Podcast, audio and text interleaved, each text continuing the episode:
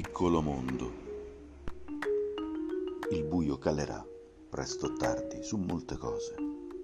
Il buio è il miglior travestimento. Si sta senza maschera. Nel buio si vedrà il vero volto della gente intorno a noi. Il buio però adesso cala sul popolo, che non può sapere, all'oscuro, dei giochi sporchi in campo.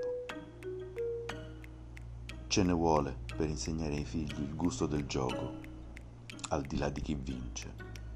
Ce ne vuole perché non abbiamo mai sconfitti, giustificati da chissà quali antidemocratiche mosse degli avversari, boicottati dai governi stranieri, per i quali se non sei con me, stai con loro.